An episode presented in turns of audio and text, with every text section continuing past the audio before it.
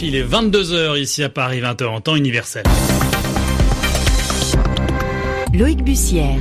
C'est l'heure de votre journal en français facile, journal que je vous présente ce soir en compagnie de Zéphirin Quadio. Bonsoir Zéphirin. Bonsoir Loïc, bonsoir à toutes et à tous.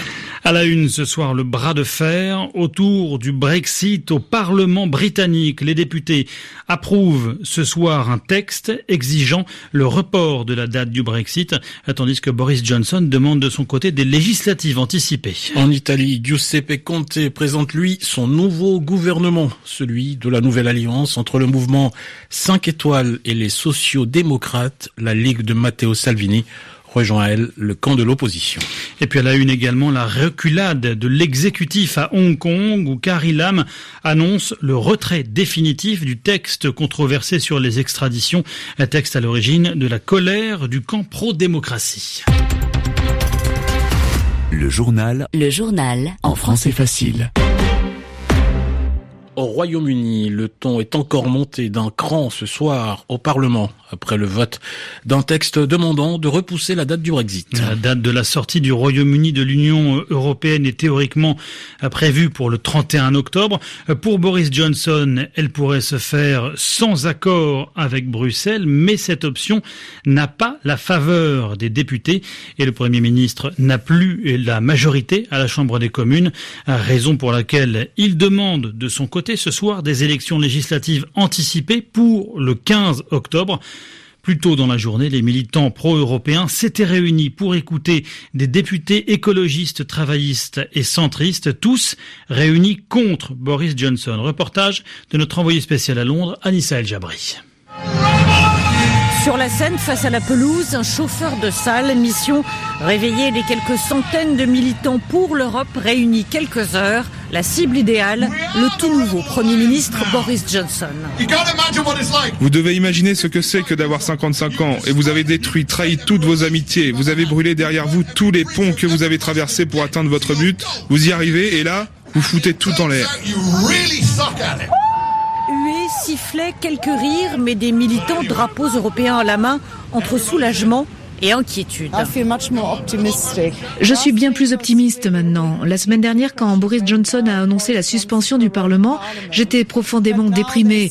Mais aujourd'hui, il y a de l'espoir. Le pouvoir de Boris Johnson est en train de s'évanouir. On est très heureux de ça. Mais on ne sait pas ce qui peut se passer et je prie jour et nuit que Boris Johnson ne gagne pas les futures élections. On devrait inventer une machine à remonter le temps et s'éviter ce cirque absurde, mais ça n'arrivera pas, n'est-ce pas Même les militants pro-européens les plus acharnés sont fatigués d'attendre encore et encore qu'une sortie de la crise se dessine. Anissel Jabri, Boris Vichit, Londres, RFI. Et pendant ce temps, en Italie, la page de la crise semble en revanche tourner, tout au moins pour le moment. Oui, après euh, la fin cet été de l'alliance entre le mouvement 5 étoiles et la Ligue d'extrême droite de Matteo Salvini. Matteo Salvini qui avait lui-même déclenché la crise en mettant fin à la coalition au pouvoir et qui se retrouve désormais dans l'opposition. Le pays a depuis ce mercredi un nouveau gouvernement. Le Premier ministre Giuseppe Conte l'a présenté au président Mattarella après euh, l'accord entre son mouvement des 5 étoiles et le Parti démocrate. À Rome, les précisions d'Anne un gouvernement officiellement ni de droite ni de gauche, mais destiné à protéger les familles et le travail. C'est ainsi que Giuseppe Conte présente sa nouvelle équipe, dix ministres cinq étoiles, neuf démocrates, pour un recentrage de l'Italie dans des politiques plus sociales. Un poids lourd du nouveau gouvernement vient d'ailleurs du Parlement européen. C'est le démocrate Roberto Gualtieri, président de la Commission des affaires économiques à Strasbourg, qui devient ministre de l'économie et des finances à Rome. Fin connaisseur des contraintes et des opportunités de l'Union européenne, il devrait, par sa personnalité, rassurer les partenaires et les créditeurs de la péninsule. Du côté des cinq étoiles, l'imprévisible Luigi Di Maio arrive aux affaires étrangères, un lot de consolation pour avoir perdu le titre de vice-premier ministre qu'il partageait avec Matteo Salvini.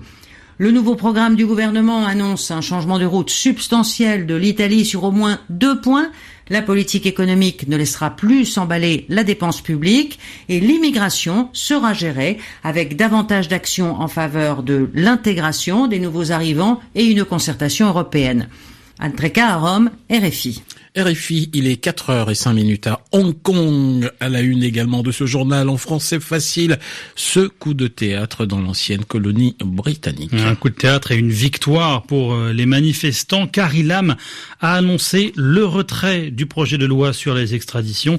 C'est ce texte qui avait amorcé la contestation au mois de juin à Hong Kong devant l'ampleur du mouvement et la persévérance de la population. La chef de l'exécutif hongkongais choisit finalement de reculer.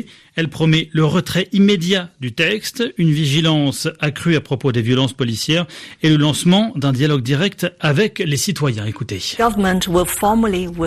Le gouvernement va dans un premier temps formellement retirer ce projet de loi afin d'apaiser les inquiétudes de la population. Le secrétaire d'État chargé de la sécurité déposera une motion en ce sens dès la reprise des travaux parlementaires. Ensuite, nous soutiendrons résolument le travail de l'inspection générale de la police nationale. En plus des experts étrangers, j'ai nommé deux nouveaux membres au sein de cette institution et je m'engage à ce que le gouvernement suive au plus près les recommandations qui seront contenues dans son rapport. Troisièmement, à partir d'aujourd'hui, mes principaux conseillers et moi-même allons nous rapprocher de la population afin d'engager un dialogue direct.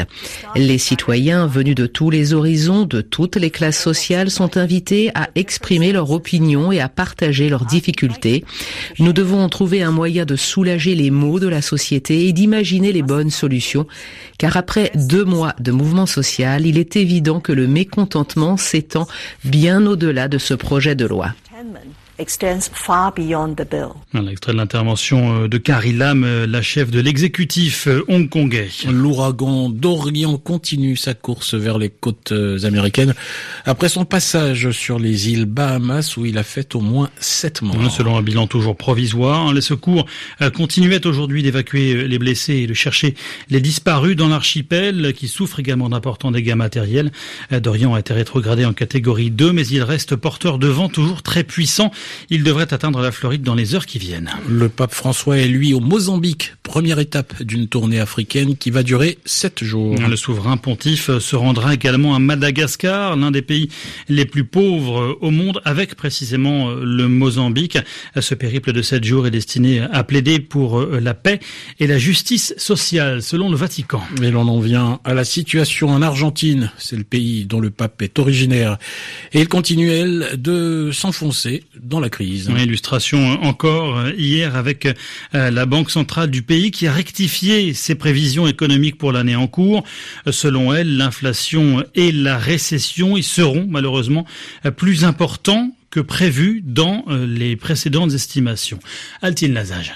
L'inflation devrait atteindre 55% en 2019 contre 40% prévu initialement. La chute du PIB sera de 2,5%, soit 0,9 points de dégringolade supplémentaire. Des projections publiées le jour où la bourse du pays a plongé de près de 12%.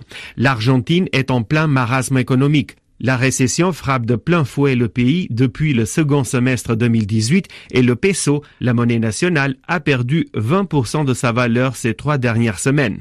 Par conséquent, les salaires réels baissent, ce qui entraîne une chute de la consommation et des investissements. Pour limiter cette volatilité du peso, le gouvernement a imposé dimanche dernier un contrôle des échanges aux entreprises et aux particuliers. L'Argentine a aussi demandé au Fonds monétaire international de rééchelonner le remboursement de son prêt, 57 milliards de dollars accordés il y a un an en échange d'une cure d'austérité. précision signée Altine Lazage, un mot de sport avec euh, le tennis et la suite des quarts de finale de l'US Open. Le français Gaël Monfils affronte en ce moment l'italien Matteo Berrettini.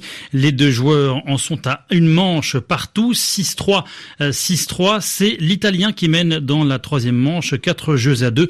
Le dernier quart opposera un peu plus tard Schwartzmann à Nadal, euh, plutôt le bulgare Grigor Dimitrov 78e joueur mondial, a frappé un grand coup en éliminant Roger Federer. Il affrontera Danil Medvedev, lui-même vainqueur d'un autre Suisse, Stan Wawrinka. Et puis, un mot rapide de la disparition de Peter Lindbergh, le photographe allemand, avait accompagné la starification, entre guillemets, des top modèles dans les années 90 avec ces clichés en noir et blanc de mannequins. Peter Lindbergh avait 74 ans RFI. Il est 22h10 à Paris, c'est la fin de ce journal en français facile. Merci de l'avoir suivi. Merci de votre fidélité à la radio du monde.